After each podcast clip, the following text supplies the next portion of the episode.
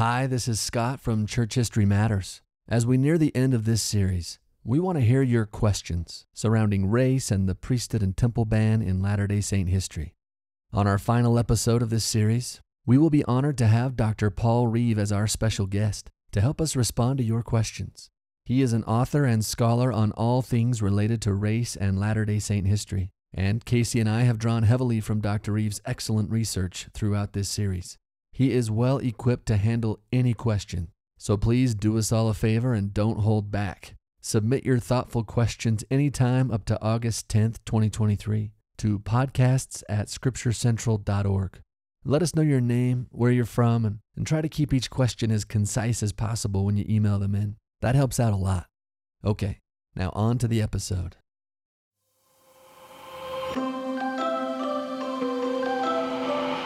In 1907, the first presidency codified the church's official policy about black African participation in both priesthood and temple, declaring that, quote, no one known to have in his veins Negro blood, it matters not how remote a degree, can either have the priesthood in any degree or the blessings of the temple of God, no matter how otherwise worthy he may be. Close quote. By contrast, in 2020, Church President Russell M. Nelson reminded all church members that, quote, your standing before God is not determined by the color of your skin. Favor or disfavor with God is dependent upon your devotion to God and His commandments and not the color of your skin. Close quote. The major catalyst shifting the church away from that discriminatory 1907 policy and toward the marvelous inclusivity encapsulated in President Nelson's words was the Lord's revelation to church leaders in 1978. But this revelation didn't come all of the sudden, nor out of the blue. In fact, it was decades in coming and grew out of the convergence of real world circumstances in which church leaders found themselves and the church which they led. In today's episode of Church History Matters, we take a look at some of the relevant historical developments in the church during the 70 year period from 1908 to 1978. From the decades long season of racial hardening and exclusion, to a softening and relaxing of certain church policies under President David O. McKay in the 1950s and 60s, to disharmony and divergence of views among the apostles in the 1960s, and finally to the unexpected call of Spencer W. Kimball as church president in 1973. So today we set the important stage for next week's climactic episode, all about the details of the 1978 revelation itself.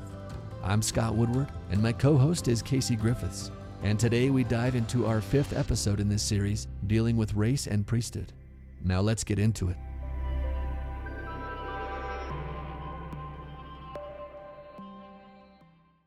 Hi, Casey. Hi, how are you, Scott? Great. Ready to dive in, tackle this next era? Yeah. We are getting to the turn. We're going to resolve the plot.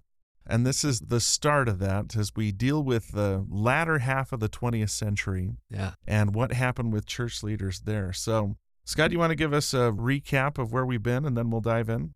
Yes. Okay. So, in our last episode, we acknowledge that although the 1852 year was the first public articulation by Brigham Young of a priesthood ban on blacks, yet there was no official church policy established on the matter at the time. In fact, there really wasn't anything official in terms of church policy on the books until 55 years later in 1907, as far as we can tell. Mm-hmm. So we traced what happened during that 55 year time period that led to the establishment of this policy. Yeah. And so the long and short of the matter is basically that the priesthood and temple ban gradually became entrenched in the church because of two major factors. Number one, dueling false doctrines, and number two, false memories. Yeah. The two dueling false doctrines that were intended to explain why blacks didn't have rights to the priesthood were the first one was from Brigham Young, his teaching that blacks were the descendants of Cain, the murderer of Abel,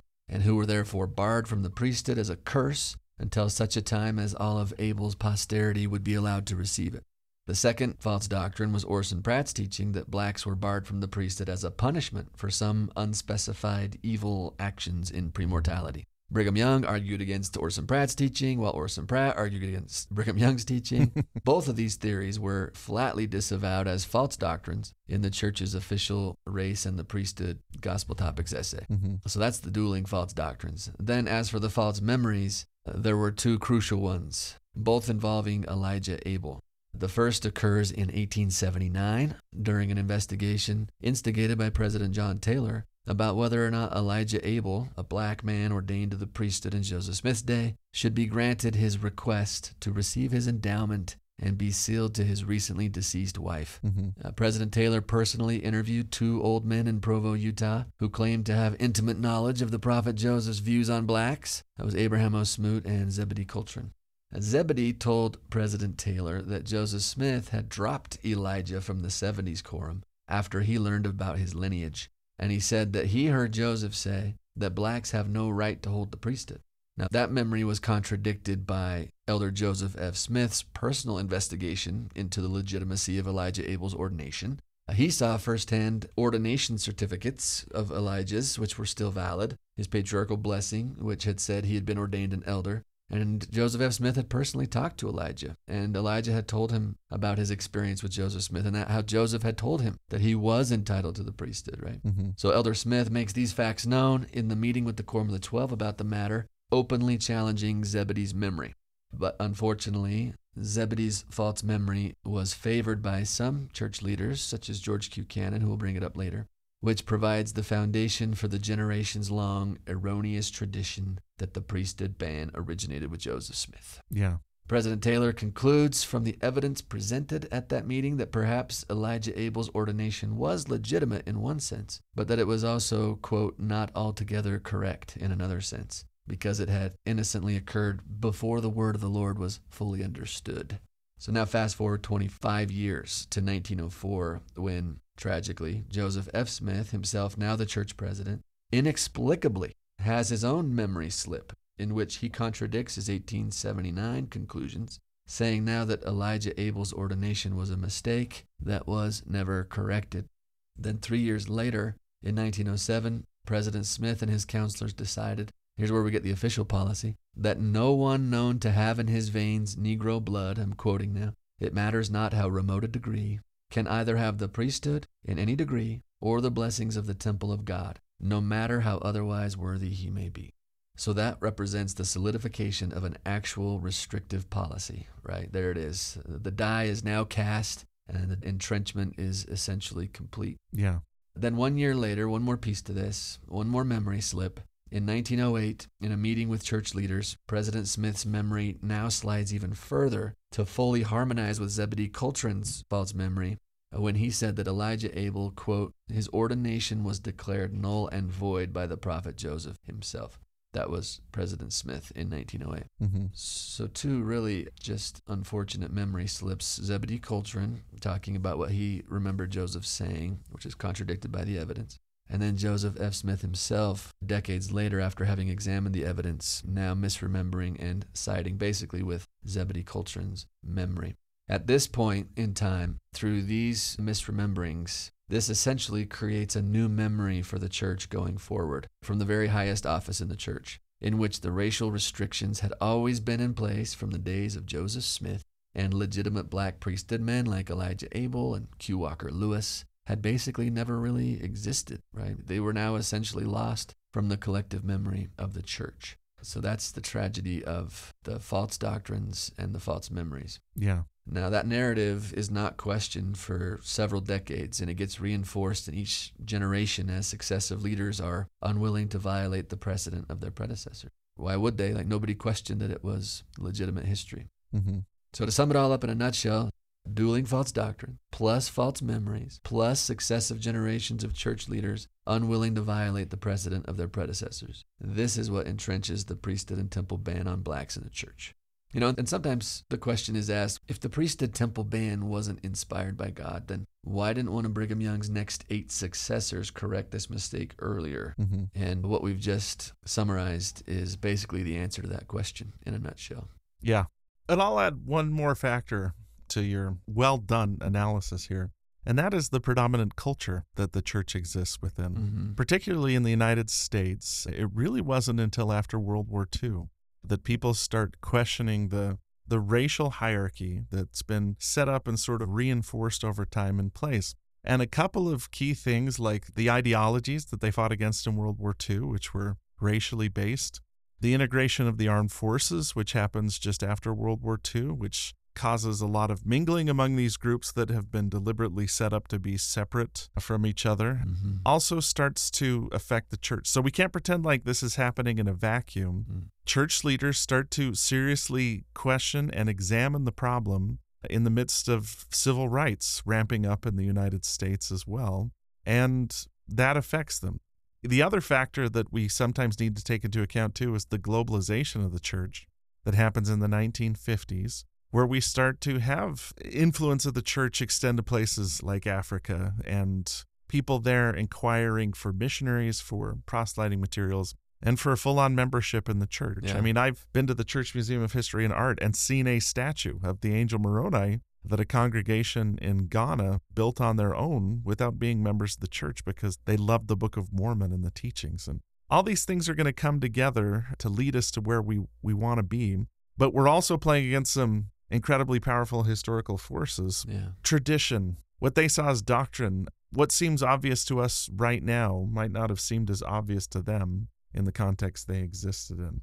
And what we're going to deal with today is the lead up to the 1978 revelation, which is really the first time the entire first presidency and 12 make this a matter of personal revelation. They seek a revelation from God. Yeah, that's right. Isn't it interesting that in all of this, first of all, like you're saying, like it's not even really a question of whether or not this is accurate or appropriate given the broader culture of the day. So they can't really be faulted for not inquiring of the Lord, seeking some sort of revelation on the matter. Mm-hmm. Like you only inquire about what you have questions about, and you, nobody was really questioning this as a legitimate way of seeing things and as the way that God had ordered the universe, right? Ordered the world with these kind of built-in caste systems among humanity, which, like you said, is not really questioned until after World War II, very strongly in the U.S. and then in the church. Yeah. It's remarkable that the very first time that the first presidency and the 12 collectively inquire about this issue, like together, unitedly, is 1978. Yeah. And when they did so, a revelation was collectively received by them, and the ban was overturned. Like, very first time they inquired, collectively, unitedly, the ban was overturned. It's very interesting. And you've put an interesting quote into our outline here today that I want to share. This is from Bruce R. McConkie. Mm. Bruce R. McConkie, in a talk that was given just a couple months after the revelation, said, You will recall that the Book of Mormon teaches that if the apostles in Jerusalem had asked the Lord, he would have told them about the Nephites. But they didn't ask. they didn't manifest that faith, and they didn't get an answer. And then he goes on to say, One underlying reason for what happened to us is that the brethren asked in faith. They petitioned and desired and wanted an answer, President Kimball in particular. Yeah. That's a remarkable admission from someone we see as kind of a hardened defender of the priesthood policy who actually became one of the most ardent supporters of the new revelation after it was given. I'm talking about Elder McConkie here. Yeah. But we also know a little bit about what was going on behind the scenes leading up to 1978 as well. Yeah. And that's what we're going to deal with today. So today's burning question is what happened in the 70 years from 1908 to 1978, and then what led to the apostles overturning the ban? So let's dive into this and let's take a look at what we know about those 70 years Yeah. and how we start to lay the groundwork for the 1978 revelation. Great.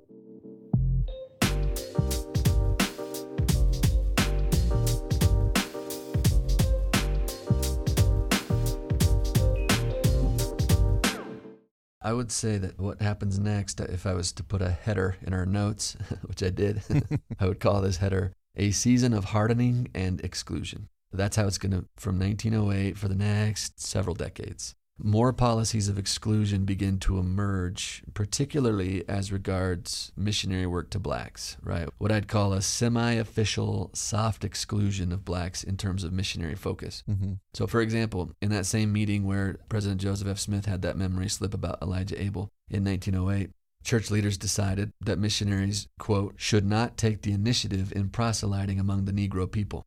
But if Negroes or people tainted with Negro blood apply for baptism themselves, they might be admitted to church membership in the understanding that nothing further can be done for them.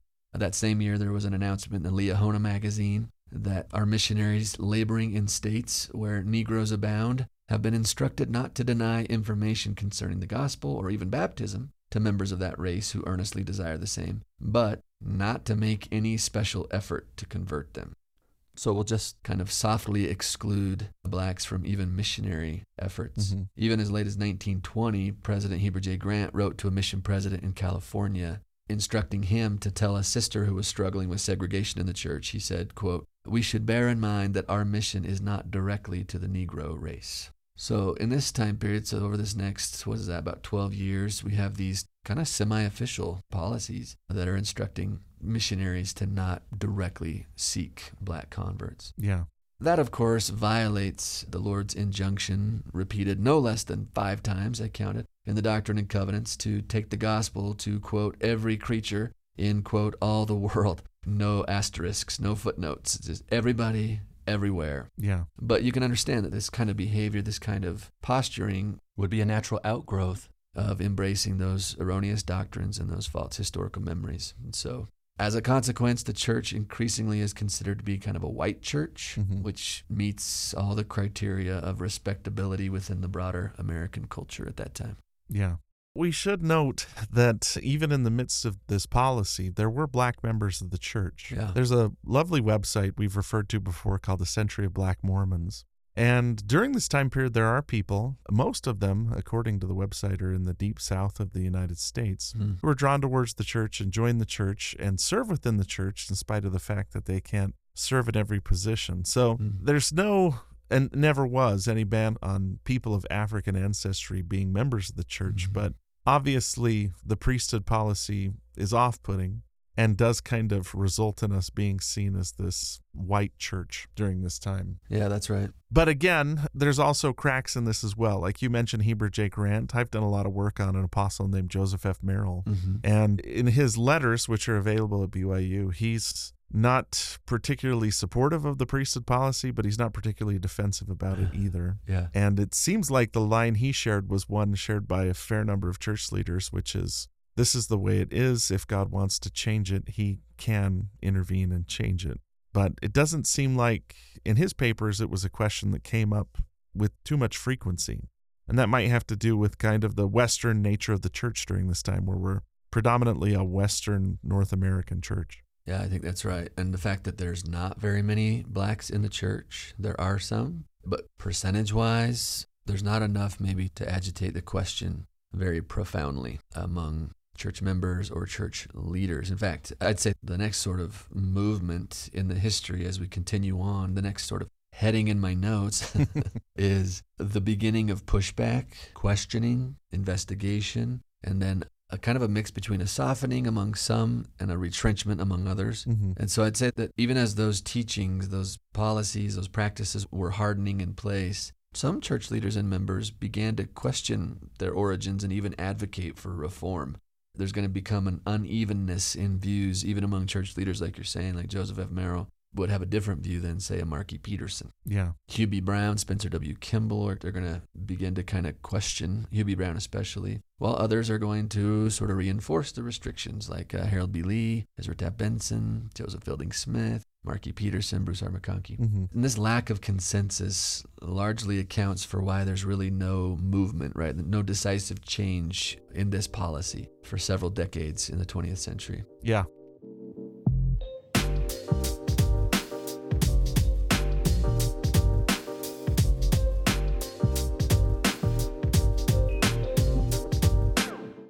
Maybe the first moment of like kind of questioning that's kind of historically significant is in 1947. Let's maybe talk about this. Mm-hmm. The first presidency at this time assigned a fellow named Heber Meeks, who was president of the Southern States Mission, to explore the possibility of opening up missionary work in Cuba. So Meeks reached out to his sociologist friend named Lowry Nelson, who was a professor at the University of Minnesota, and he asked him about the racial picture in Cuba and specifically what he thought the likelihood of being able to avoid conferring priesthood on men with African ancestry was. That was his question. What do you think the likelihood is that we can avoid ordaining men with black ancestry there? Nelson responded to both Meeks and the first presidency with clear dismay and disappointment at the policy. Wait, what? This is a thing, right? Mhm. And as he pushes them on this, they respond with this important quote. They said, quote, From the days of the prophet Joseph, even until now, it has been the doctrine of the church, never questioned by any of the church leaders, that the Negroes are not entitled to the full blessings of the gospel. Close quote. So a few important things in that quote, right? From the days of the prophet Joseph, and they call it a doctrine, and they say that it's never been questioned. Yeah. So we can see a few problems in that quote, but that's the understanding at the time in 1947 of the leaders of the church, a first presidency. Mm-hmm. In 1949, the first presidency of George Albert Smith, they'll respond to inquiries into the policy. People would write letters and ask the first presidency, Can you please clarify the church's position on blacks priesthood ordination? And they would respond with this kind of ready response, which is this quote, It is not a matter of the declaration of a policy, but of direct commandment from the Lord, on which is founded the doctrine of the church from the days of its organization to the effect that Negroes are not entitled to the priesthood at the present time. You can see right there again how entrenched this idea. Is it's a Mhm. commandment from the Lord, it's a doctrine, and it began in the days of Joseph. That's just uh, fully hardened in place and not really questioned Mm-hmm. until President David O. McKay becomes president of the church.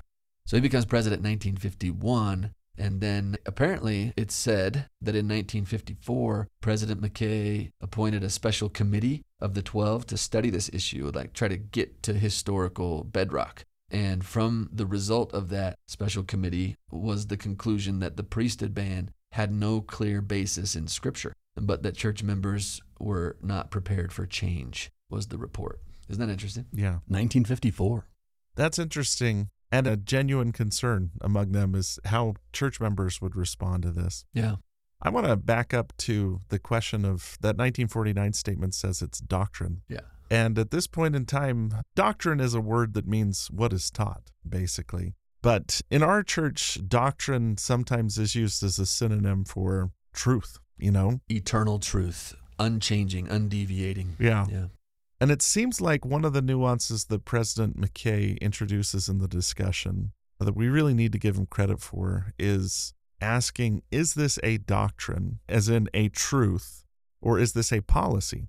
Policies within the church change all the time based on the circumstances that we live in. All of us have been a witness to a number of policies changing. It's something that happens on a regular basis and it doesn't really shake anybody's faith, you know? Yeah. we changed the way we did the ordinances in the temple during COVID so that it would be a little bit safer. Didn't affect any of the truths or doctrine taught in the temple, but the policy changed. Right. And President McKay seemed to be really intent on gently pushing forward this idea of hey, is this a doctrine or is it a policy?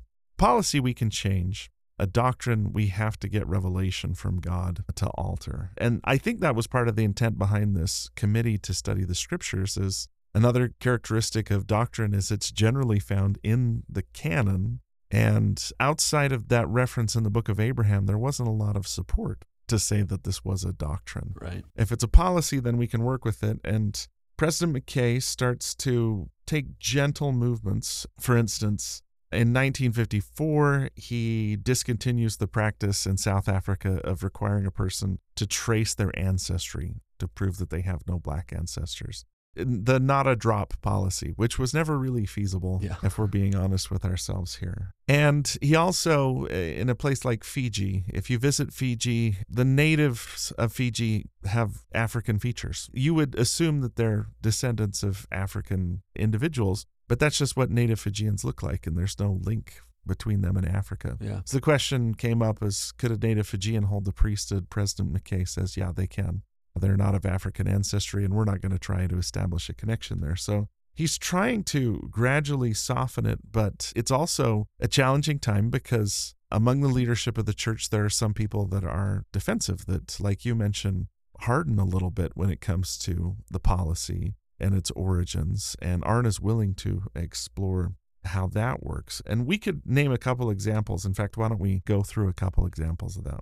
Yeah, one example would be in 1954, and these are just well documented examples, where in the aftermath of the watershed Supreme Court decision in Brown v. Board of Education, right? This is huge. This overturns segregation as a legal thing, right, in the United States. Mm-hmm. In the aftermath of that, Elder Markey Peterson of the Quorum of the Twelve speaks at BYU and publicly pushes back against that Supreme Court decision, saying, quote, I think the Lord segregated the Negro, and who is man to change that segregation? Yikes. He then reaffirms that the descendants of Cain were denied the priesthood, which was an act of segregation by God. God himself segregated the Negro. So that's very public pushback from Elder Petersen, who was not alone in his instincts toward this conservative retrenchment in light of societal change. Mm-hmm. So that's one example. Another example would be just a few years later, Elder Bruce R. McConkie, who at that time was in the presidency of the 70, he publishes a book called famously Mormon Doctrine. It's kind of a dictionary esque, right? Almost encyclopedia like A through Z. Mm-hmm. If you looked up entries on like caste system or Negro or descendants of Ham or Cain, you would find this same idea. This is after Brown v. Board of Education. This is when President McKay is softening things. At that same time, Elder McConkie is retrenching this idea that the doctrine is that descendants of Cain cannot hold priesthood, that this is a divinely ordained caste system. So, kind of that same cloth as Elder Marky Peterson. Mm-hmm. So, we have different movements even within the quorum. In fact, in 19, I think it was 1961, President McKay calls into the first presidency Hugh B. Brown. Mm-hmm. B. Brown is probably the most open to change of any of the apostles at this time. He'll work behind the scenes throughout this decade to try to overturn the restrictive ban. He firmly believed it was just a policy. And if it's a policy, it could be changed. And so let's change it. Mm-hmm. In fact, this is hard to pin down because we don't have access to the actual minutes of the meeting where this apparently took place, but there's reports in B. Brown's own family history that he put it to a vote in the Quorum of the Twelve and got a majority to side with him that we should just change this policy. This is the 1960s.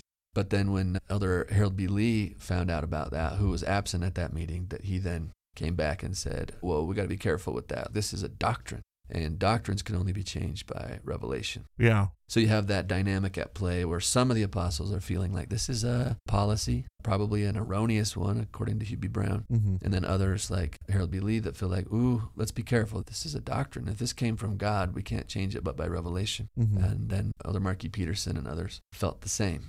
But at the same time, we have President McKay, like in Brazil. Do you want to talk about Brazil? Yeah, Brazil, as most people are aware, has a large African population. And as the church extends into those areas, in fact, a pattern that we need to point out here is that the frontiers of the church were affecting the headquarters of the church here. Mm. A lot of times these questions were coming up because of areas the church was growing into and the question of how we're going to deal with that. For instance, uh, just about a year ago, Harvard Heath published David O. McKay's diaries that were kept by his secretary, Clare Middlemiss. And they don't have everything in them, but one of the things that they do show is members of the First Presidency in 12 considering the question of establishing the church in African countries. And one of the proposals was, you know, we haven't gotten a revelation to change the policy, but could we just give them the Aaronic priesthood? Mm. They need the Aaronic priesthood at least if they're going to have their own congregations just to bless the sacrament and perform basic ordinances like baptism, or they're going to be totally dependent on missionaries that come from outside their country to do those things. Yeah. And so they're having lively discussions about this, but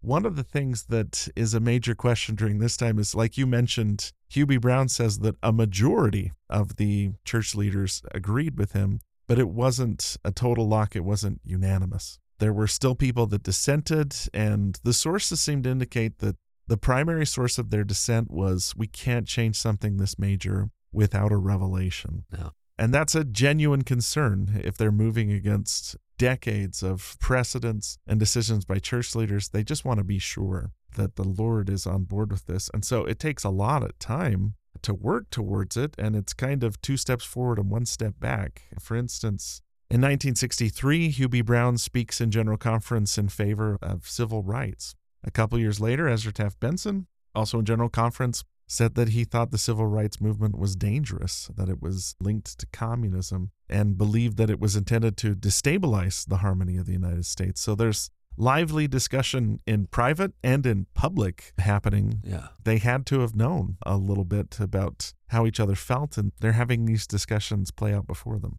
I remember uh, in my early 20s, I heard President Hinckley in General Conference say something like this. He said, I can testify that the church quorums are as united as they've ever been in the history of the church. I remember thinking, weren't they always united? Haven't they always been just like totally harmonious and everything?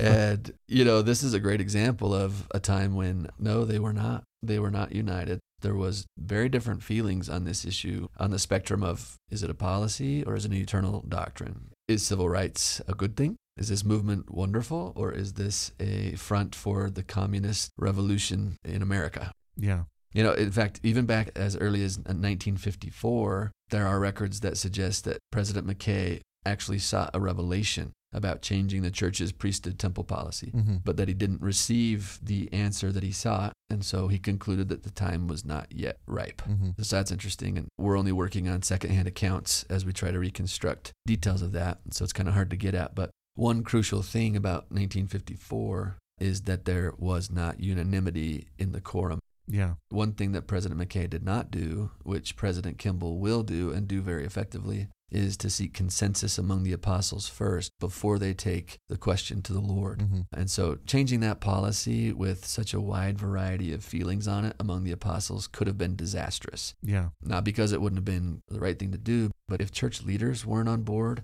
or not unitedly on board, that could have been a, a major problem. Yeah.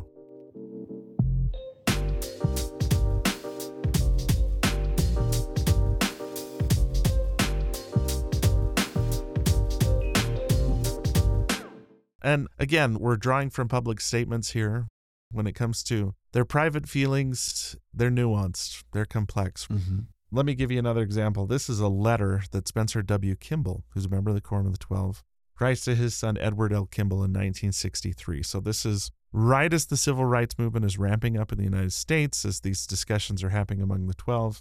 He writes and says, The conferring of priesthood and declining to give the priesthood is not a matter of my choice, nor of President McKay's. It is the Lord's program. When the Lord is ready to relax the restriction, it will come whether there is pressure or not. This is my faith. Until then, I shall try to fight on. I've always prided myself on being about as unprejudiced as to race as any man. I think my work with the minorities would prove this, but I'm so completely convinced that the prophets know what they're doing and that the Lord knows what He is doing that I'm willing to let it rest there. And Spencer W. Kimball is maybe the person we need to focus on for the next few minutes Yeah, yeah. because he's going to be the key catalyst in this change. Mhm. But understanding how he goes about the change is a really important part of the story, too. Yeah, and he was open to the idea that this could be an erroneous policy, but he did not side with those who were agitating for change by raising loud voices. He trusted the brethren, he trusted the process. Mm-hmm. Is this the same letter that you just quoted from? Uh, There's another one in 1963, or maybe it's from that same letter to Edward Kimball where he said, quote, "I have wished the Lord had given us a little more clarity in this matter, but for me, it's enough. I know the Lord could change his policy and release the ban and forgive the possible error. He calls it a possible error, question mark, which brought about the deprivation. And he said, if the time comes, that he will do, I am sure. So he's very open to the possibility it could be erroneous, like some people were saying. Yeah. But he's also trusting the Lord's timing on this and not being one of those loud voices agitating for change. Yeah. That was his personality. I'd say Hugh B. Brown was maybe a little more aggressive from what I've read. Spencer W. Kimball was more content to kind of pull back a little and wait and watch and trust and kind of see what happens. And there are some gentle movements in the direction of change. For instance, in 1969, the first presidency issues a statement designed to move us away from common explanations given in the church for why the priest and temple restrictions are given. For instance, their statement from 1969, instead of citing Cain's murder or premortal reasons behind it, is simply a we don't know. But it does affirm this has been the church's position from the beginning of this dispensation, and that Joseph Smith and all succeeding presidents of the church have taught that Negroes, this is the quote from it, were not yet to receive the priesthood for reasons which we believe are known to God, but which he has not made fully known to man. Hmm. So there's still some error in that, but Yeah. not a conscious error on their part. I don't think they have the historical record we have today. Yeah. They're clearly moving away from those two erroneous doctrines that this was primarily founded upon Mhm. Cain's murder and premortal valiance. Yeah, now they're just saying this is the case for reasons which are known to God, but we don't know fully why.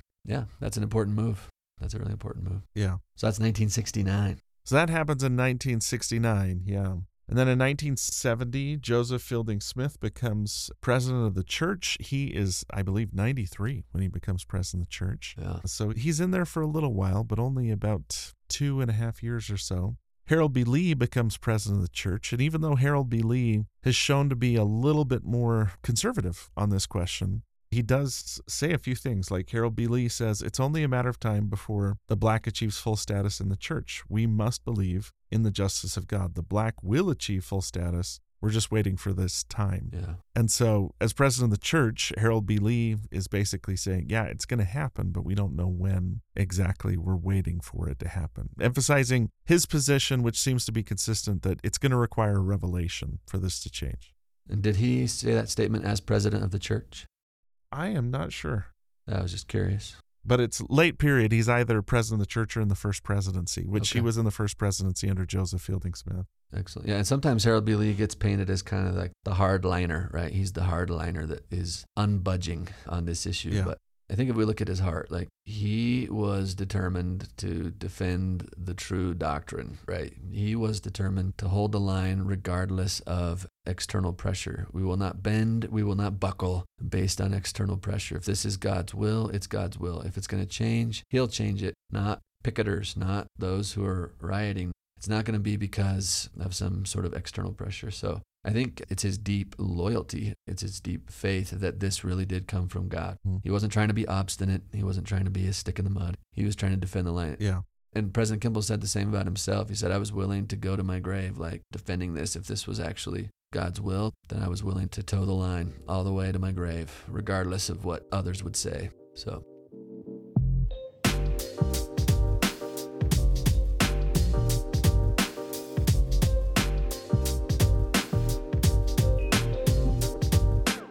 Now, one thing we should mention here too, and this is sort of a parallel event in the history of the church, is that Harold B. Lee becomes president of the church when I believe he's 73 years old. Hmm. That's a baby. young, he's healthy, he's hardy. Yeah, he's a young whippersnapper. And there's people from this time talking about how they expected Harold B. Lee to be president of the church for 20 years Yeah. or so, based on his age and the fact that the previous church president was 95 when he passed away. But something unexpected happens. Harold B. Lee passes away suddenly 18 months into his presidency. Hmm. Until Howard W. Hunter, this was the shortest tenure for a church president in the history of the church. And Yeah. it happens rather suddenly. My understanding is he goes in for a routine checkup and has a massive heart attack Yeah. and is gone. And suddenly, somebody that nobody really expected to be president of the church is president of the church, and that's Spencer W. Kimball.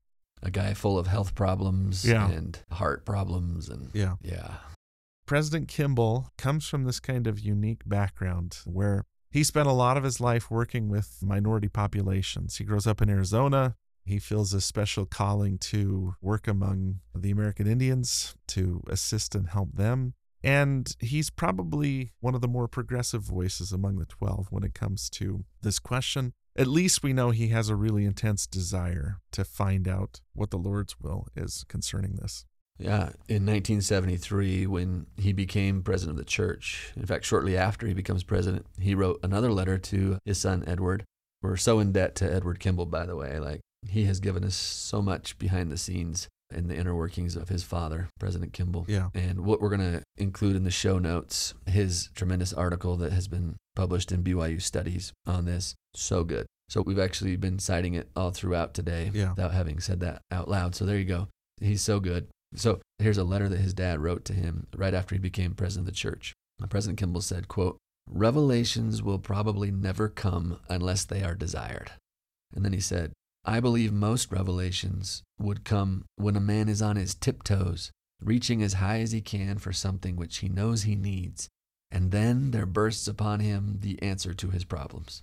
That's such a great letter, and it's a, such a great description of what's going to happen in the next five years. Yeah. President Kimball begins reaching, standing on his tiptoes for that revelation that will come in 1978. And so we're excited to talk about that. We're going to talk about that in our next episode. But any final thoughts you want to say in this episode as we wrap up, Casey? Just this President Kimball comes onto the scene, and he's who we're going to focus probably the movement towards the 1978 revelation on. Yeah. But there's lots of things swirling in the mix here. Ed Kimball, in his excellent article, points out that black members of the church started to receive promises and their patriarchal blessings of priesthood and temple blessings, Yeah. of missionary service. Mm. A gentleman I was acquainted with when I served a mission in, in southern Florida was a black member of the church prior to the revelation. And he talked about the same thing too. Mm. And so there's lots of forces coming together on the frontiers of the church and at church headquarters to make what happens in 1978 possible. You know, here we are 44 years removed from that. We sometimes don't appreciate all the obstacles as well that had to be overcome. And what we're going to talk about in the next episode is really a masterclass in how a person seeks consensus and revelation from God in a kind of hostile environment. President Kimball is really wonderful in the way he goes about this. Yeah, we're going to see what it means to study an issue out. Sometimes we think that revelation just comes super easy to prophets. Yeah. I remember somebody, I was in a small group where somebody suggested that to Elder Richard G. Scott. They said, Oh, apostles and prophets just ask and revelation just comes. And he just kind of chuckled at that. And he said, No. He said, There's a great price to pay for revelation. And so, yeah, there's no better, more intimate view into the difficulty and challenge and beauty of that process, as is the process that President Kimball goes through to receive this revelation. Mm-hmm. So, yeah, we look forward to looking at that in detail, talking about that in our next episode. All right. Thank you for listening to this episode of Church History Matters. Join us next time as we carefully explore the price a prophet paid to receive one of the most influential revelations of the last hundred years in the church. We'll look at both his personal preparation and, significantly, the ways in which he helped prepare his fellow apostles to receive this revelation jointly with him. It truly is a masterclass in seeking revelation. Today's episode was produced by Scott Woodward and edited by Nick Galieti and Scott Woodward, with show notes and transcript by Gabe Davis. Church History Matters is a podcast of Scripture Central, a nonprofit which exists to help build enduring faith in Jesus Christ by making Latter day Saints scripture and church history accessible, comprehensible, and defensible to people everywhere. For more resources to enhance your gospel study, go to scripturecentral.org, where everything is available for free because of the generous donations of people like you. Thank you so much for being a part of this with us.